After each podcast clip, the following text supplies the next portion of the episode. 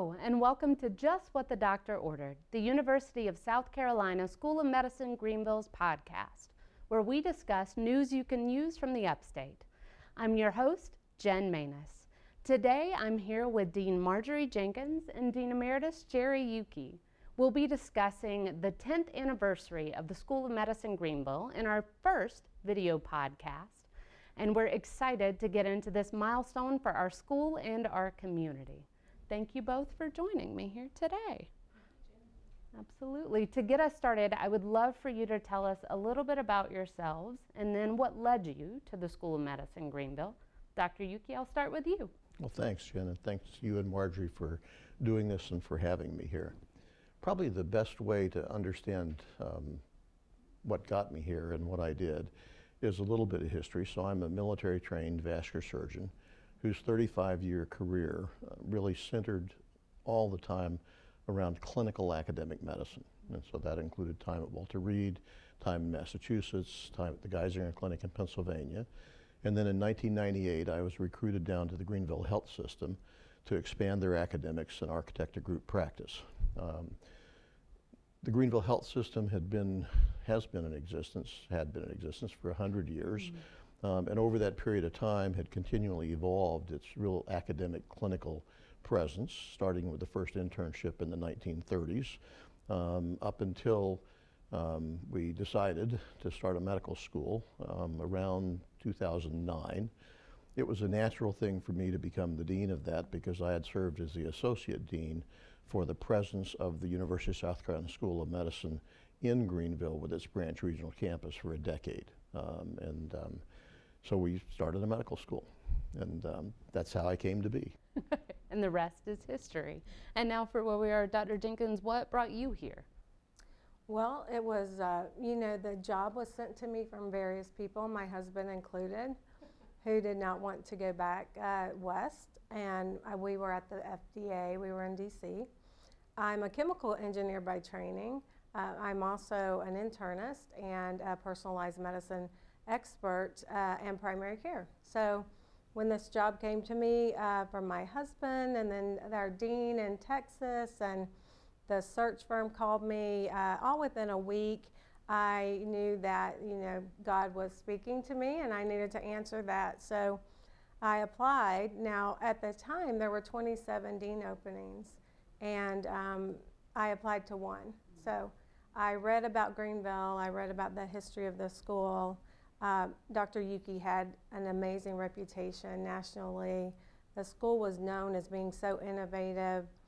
Um, I received my master's in education from Johns Hopkins, and so medical education innovation is a passion of mine as well. And it seemed like the job description was really written for me.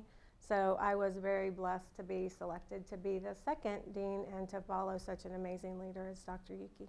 Thank you. All right, I'm going to start you out with the hardest question, which is what is your proudest achievement so far at School of Medicine Greenville? So, my tenure here has been pretty um, interesting. Um, six months after arriving, uh, we had entered the pandemic. And so, I think the way our school really stood up, our faculty, our staff, to get our students to and through um, medical school during the pandemic. We did not delay graduation at all. I'm so proud of that. But that was built on the ability to do that was really built on the eight years of uh, Jerry's uh, planning, being so innovative, so technologically advanced, that we were really able to flip to um, distance learning. And we are just a very student focused, student centered, community centered medical school and that really speaks to my heart as well. So that's what I'm so um, proud of is that we really live into our mission. Yeah, that's a lot to be proud of for you, Dr. Youkey, during your tenure. So it's pretty straightforward. We got the school open. um, and um, that was challenging actually in the environment in which it was open because we're 90 miles from the parent university. Um, and um, we got um, not a free hand, but we really got to innovate a lot. Uh, through that, we were able to open the school, stabilize the school.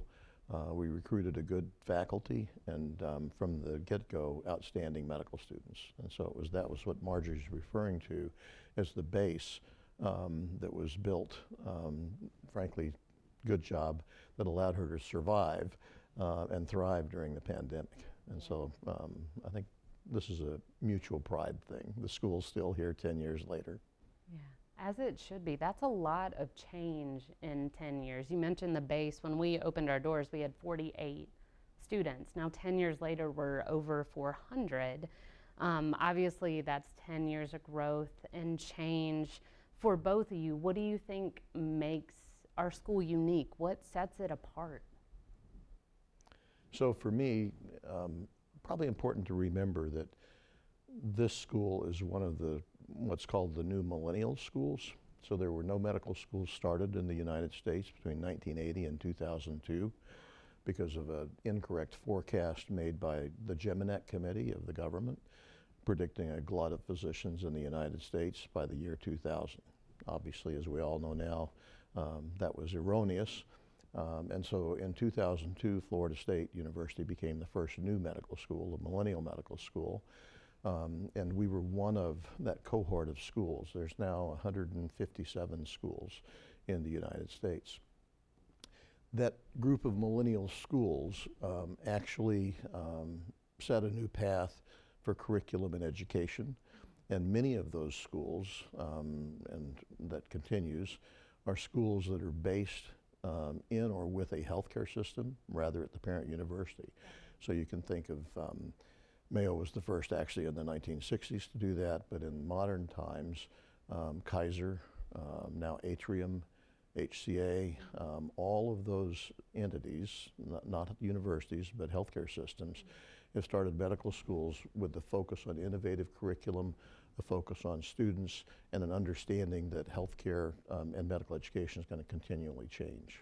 And so, For you, Dr. Jenkins, I know uh, Dr. Youkey mentioned our relationship with the healthcare system, and I want to come back to that in a minute. But I'd love for you, sitting where you are now, three years in, the things that you see make us unique. Well, I love the partnership with the healthcare system. I think we, uh, being so matrixed and integrated in one of the largest environments in the southeast, is a is a real privilege for us. But also, um, Prisma Health does prioritize medical students. Um, and in that, they got us back as one of the earliest schools back in the environment during the pandemic. So that just showed their commitment to our students learning. You can't teach uh, medicine totally remotely. Um, I think that that's really important. And also just the ability for our school to be known nationally as a leader in innovation. Um, I love that Dr. Youkey Jerry mentioned that report, that erroneous report, um, given that we're 800 primary care doctors short in South Carolina right now, which equates to about 3.6 million patient visits. That will be a challenge for people.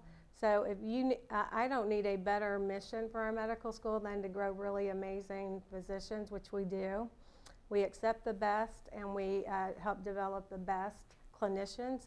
Not only that, but they are so um, ready to engage in that really big healthcare system uh, environment, that complex, teaming, high quality, low cost care that we teach our students. And all of that was envisioned by the founders that we would be that type of a medical school. So we want to create physicians that will help change um, and move the needle for South Carolina and really for the nation. And let me add to what Marjorie said, Jen, she's absolutely correct, all of that. And um, two other important things for the audience to realize is although we're short um, a large number of primary care physicians, state and national, and the actual numbers, we're short more specialists than we are primary care physicians. So uh, the point is we need to think of the shortage of physicians being in the aggregate and not any one particular segment of it. And then the other thing I would add, which is sort of sobering, is that um, over the next decade in South Carolina, despite the number of new medical schools and students that have been added, we actually are going to continue to decline in the number of physicians in the state because of the large number of primary care and specialty physicians who are scheduled to retire in the next 10 years. Uh, and it's the reason, quite frankly, that the healthcare systems around the country, the ones that I mentioned, um, most recently Atrium, um, have decided to try and fill their own pipelines. Uh, and um, Geisinger started a medical school as well, where I was before. I hadn't had a medical school the whole time I was there, 11 years, and they now are the Geisinger School of Medicine. It's all about trying to keep your number of physicians up in your healthcare system.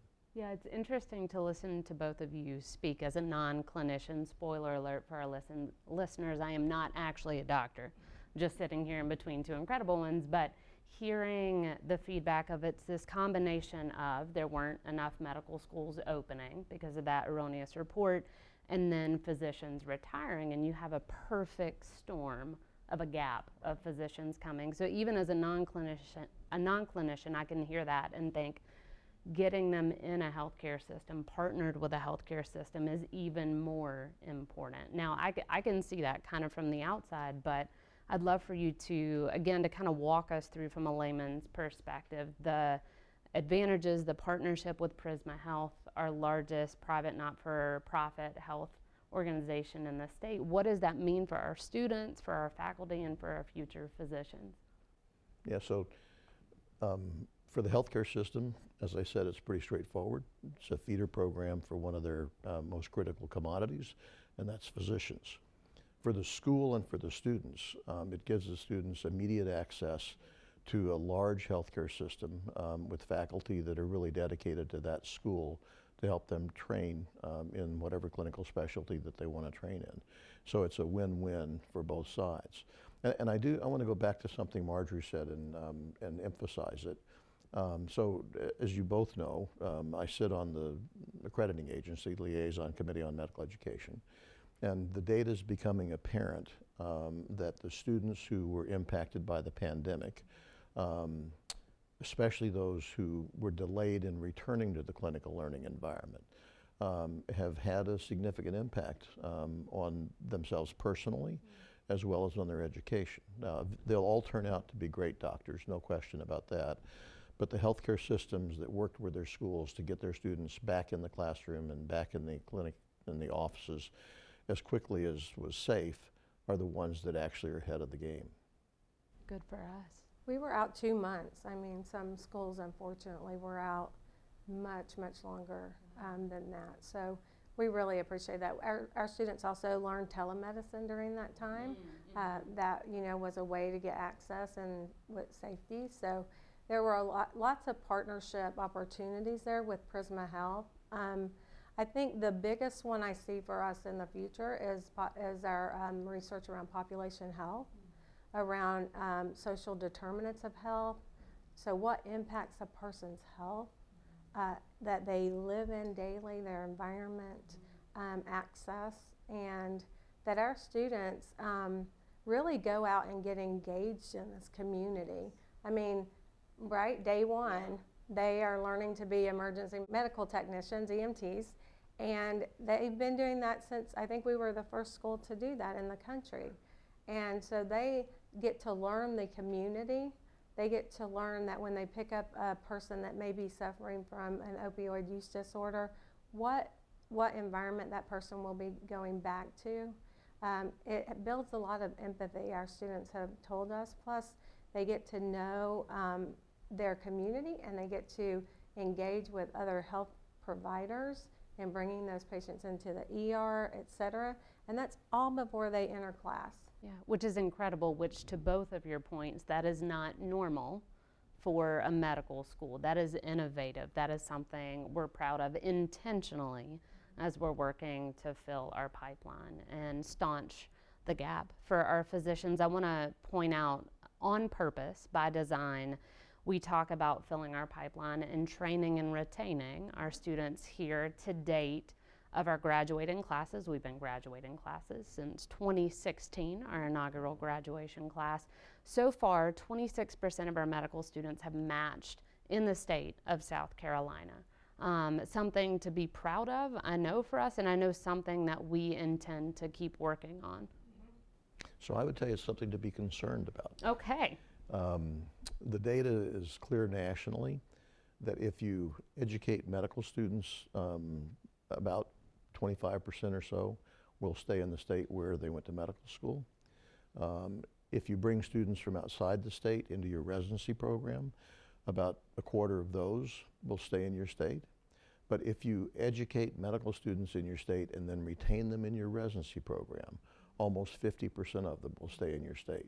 And since we began this, uh, because of the shortage of physicians in South Carolina, we need more residency programs across the state, both in primary care and specialty care, in order to increase that retention rate from 26%, probably up to 50% or more. To build on those numbers, because I'm a data Yes, person, let's do um, it. is that across the country, medical schools are opening, Mm. new medical schools, hundreds of students, but Mm. The residency slots and programs are not growing at the same rate. So up to 5% of students may not match Mm. um, in their senior year of Yeah. medical school. So think about it, go, going through medical school, given the need of the country for physicians, and then you don't have a residency spot because there's discordance. There's too many medical school seats to residency programs. Yeah. And that cap happened back, was it the 90s, Jerry? 97, yeah. Wow. The, the, the Balanced Budget Act from 1997 is what capped the number of residents in the country, and it's not been increased except for small amounts since then. Um, and, and it's a problem in this state, not only for numbers, but also for specialty programs, Mm. because we really, um, Marjorie will have to speak to what it's like now, but when, um, when I was looking at the students that left the state, many of them left for residency programs that we don't offer um, in South Carolina, and certainly not in the upstate. And that sounds the importance of the ongoing partnership with the health system in terms of doing everything we can to increase those spots. Because as you said, opening a new medical school is wonderful. That's step one, though. Georgia. Georgia and Florida appreciate it very much.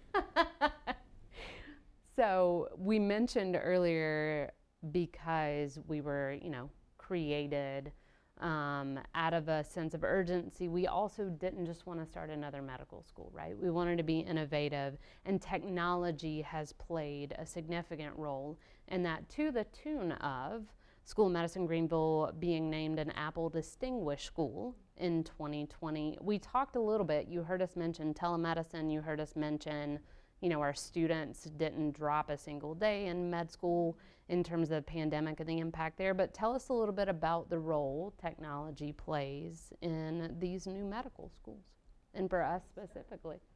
So, so I'll tell you, technology is critically important, and my contribution to it was recruiting students and faculty and staff that knew how to do it. That was my total role. Fair enough. Okay, so you were the recruiter for the experts in it. Dr. Jenkins, you coming in to that and seeing kind of our existing technology in our existing sweet spot. How have we grown and elevated even since our inception? So technology is outdated in a few years. We've invested a lot in uh, upgrading our classrooms. We're 10 years old. Um, our video meetings are now commonplace, so uh, that's a good thing, but also it's good for our students. Um, during the pandemic, we, they were able to attend virtually via WebEx. Um, and that meant a lot to them to be real time, able to ask their uh, professor questions. So we invested a lot in um, technology around that time. Not all schools have an anatomy lab. Uh, they use technology to do 3D anatomy. We have a gorgeous anatomy lab on the top floor of the building, uh, but high definition screens are important.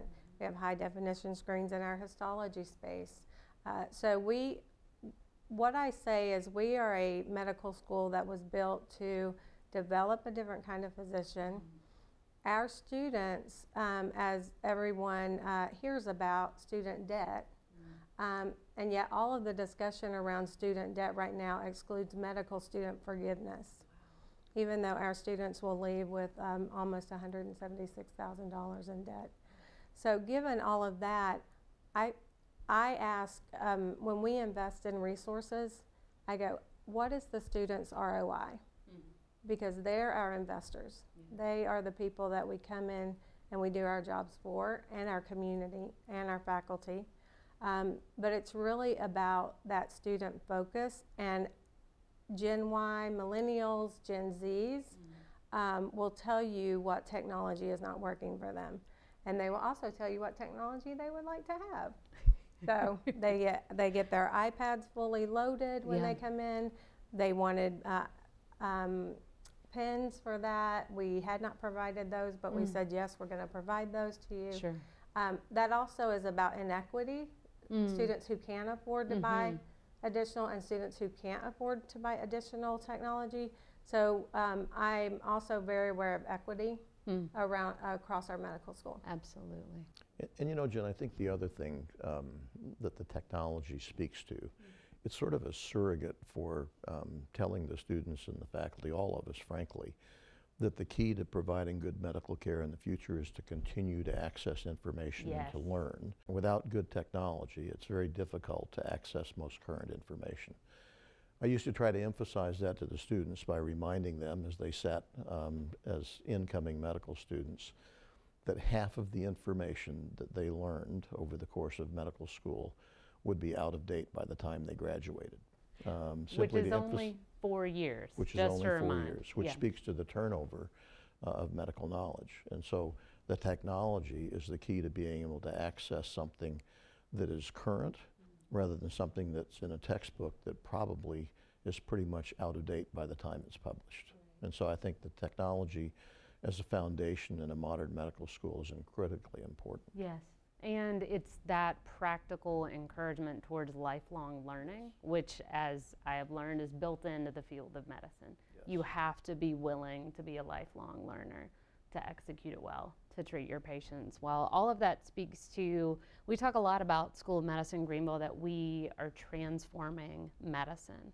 That's our goal, that's our mission for our patients. How do we do that on a daily basis, Dr. Jenkins? I think it's the way we show up. Our students show up in the clinical learning environment in their third year. We're told they um, behave more like fourth year students. They're very well prepared, they're very strong. Um, we wanted to increase the percentage of our students that engage in research. Um, it was about 50%, 60%. Uh, we are now at 95%. Um, why do we do that? That is because we want them to be critical thinkers and we want them to be lifelong learners. We want them to be able to ask the question that will improve that environment. So our students are engaging in what I call um, R for Now research, which is real research for real people with real challenges now. That's something even a non-clinician can You understand can, yeah. and appreciate. I can get behind. I think the other thing that's different um, about the school, it used to be a lot more different than it is now, Mm. as other schools and healthcare systems have embraced it, is um, a focus not only on disease and treatment of disease, but is a focus on prevention and wellness and lifestyle medicine. And um, at uh, this school, that was from the very beginning uh, and continues now, because it's just important, probably more important actually, to keep people well and healthy than it Yeah. is to treat them after they have a critical illness. Yeah. And so it's another aspect of the school um, that used to be unique, and I don't think is so unique now from what I'm seeing around the country. Well, we're still the global leader in lifestyle medicine. We built out an open source website for our curriculum materials to be given away to other um, programs. We've had 400 registrants from all across the globe uh, and schools. We were just on a call with the CDC Foundation this morning about a conference to end hunger uh, at the White House that will take place sometime in late September, and they are um, coming to us to ask us how we might be involved in that. We have faculty who have educated congressmen and women about the importance. There have been now legislation that's moving through about nutrition and ending hunger. Um, that's also about ending food deserts and things of that sort. So our school is, uh, I'm really proud to say, the leader in the U.S. I have no doubt in relation to lifestyle medicine, which is good preventative medicine. And in a country that spends 95 cents on the every dollar for taking care of disease, I love that we are a school that is trying to prevent disease um, before it starts. Absolutely. I've heard Dr. Trilk say, who uh, heads up our lifestyle medicine, our students have said, you know, Dr. Trilk teaches us we're on first patient. And so to take care of ourselves the way we are coaching, advising, guiding our patients to and learning that really their lifestyle is their first medicine and then being able to share that with their patients. You've heard us talk about um, lifestyle medicine, our EMT certification program for our first year students. I think another thing we are proud of, especially in the state of South Carolina, is our commitment to diversity, equity, and inclusion. With our student population, we know as of now, our uh, students, 23% of our students are underrepresented in medicine. And I know our school has a commitment to continue fostering an environment of diversity, equity, inclusion. Would you talk a little bit about that maybe some of the efforts that have led into building out a school that looks like our state? So that foundation was already here uh, from Dr. Youkey, Dean Youkey, who had resourced that, really made it a priority. Um, we are an extremely diverse school um, to be in the southeast for sure. Uh, I get calls from colleagues that have 5% underrepresented across their four years. Uh, the founders also knew that we would need to give a lot of scholarships to be able to get students into our school, um, and we are doing that. So, what you see here is a culmination of good planning, uh, commitment, and our partnership with Prisma Health and have in our community in calling our students. Our Levi S. Kirkland Society um, physicians actually call our applicants, tell them why they should come here. Sometimes two or three conversations. We really appreciate that. The Blue Cross Blue Shield Foundation of South Carolina, generous scholarship, uh, and also now a decade long program uh, for um, to bring student South Carolinians into our school, keep them in South Carolina um, for residency, and then have them serve South Carolinians. So that's really what our goal is. Um, I don't. I really would love to keep all of my students here, our 430 students, um, and we're growing. Um, we're hoping to grow uh, the number of med students as well uh, in the state so that we can have more physicians. But right now, I think our goal when I walked in and day one was that we should look like South Carolina.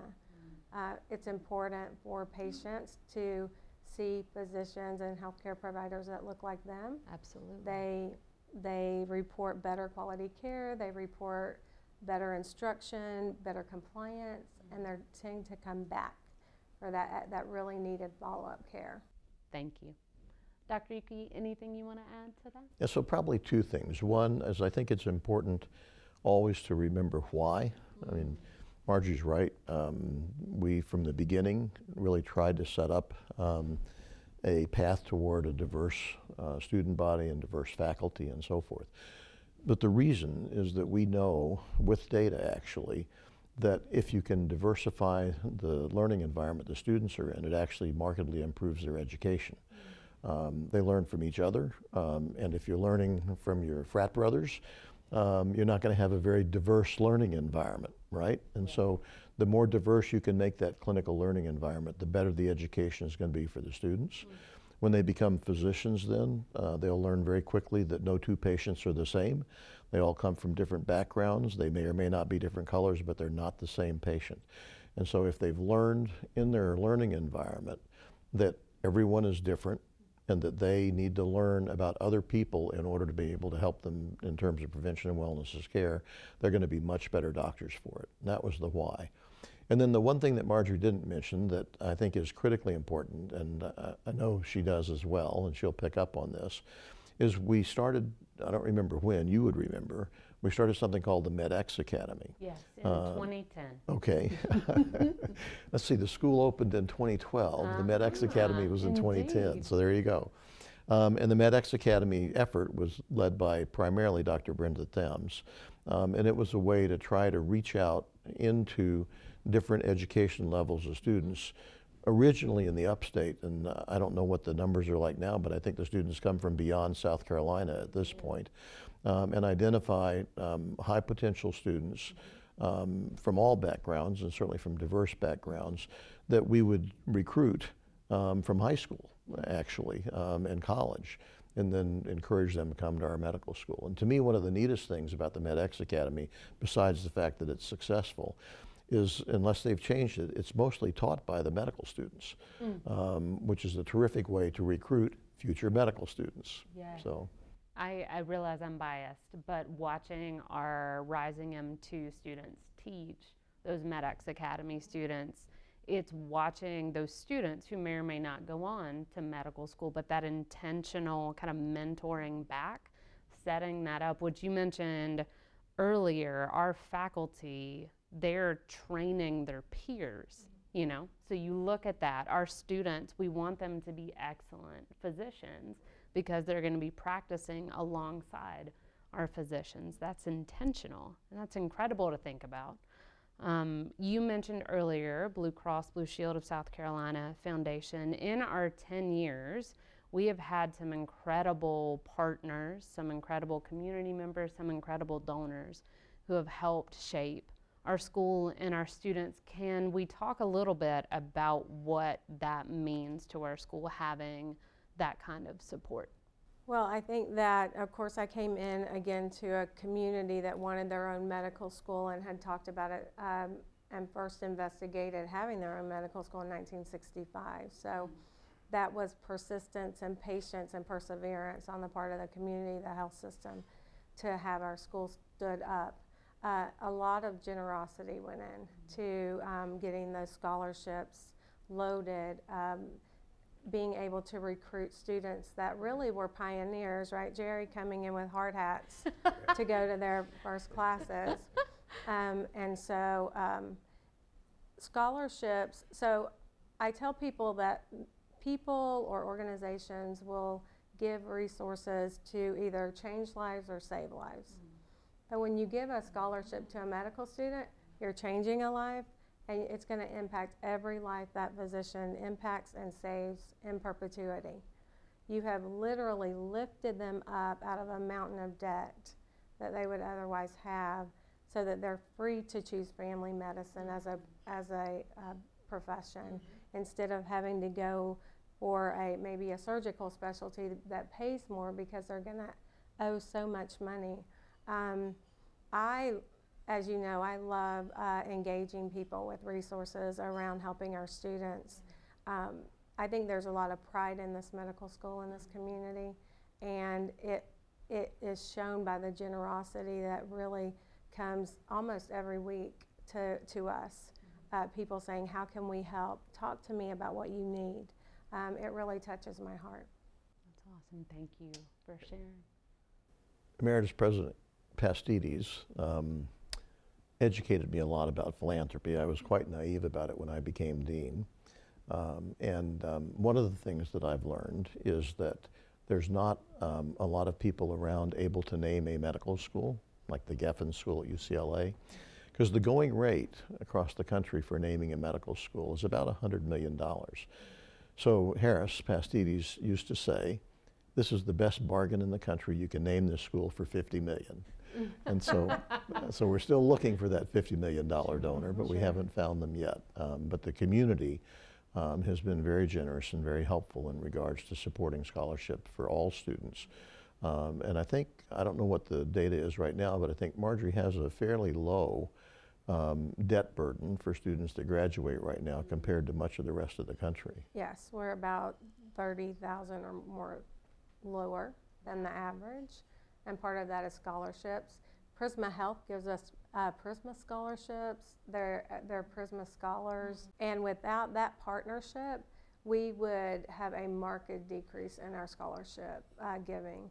So part of uh, the partnership of all the positives we've talked about, I do want to give Prisma a shout out, GHS before them, for saying we are going to give this much to scholarships every year because our medical school right now is operationally independent of the health system and it was exactly as the founders planned it uh, but that scholarship commitment that keeps coming to us every year and there therefore to our students um, that's invaluable to us uh, so that the community um, the community generosity the belief in if if you if you cannot, I want to give a scholarship. My husband and I are talking about it um, to the school. And we're going to do something. We're going to go ahead and start because, Yeah. as you tell us, we can start anytime. That's right. Um, but I cannot wait to meet Yeah. my scholar. um, and I know Dr. Youkey has an endowed scholarship. Sharon and, and Jerry do. And so, what does that feel like? Well, we just met our third scholar um, two weeks ago, I guess.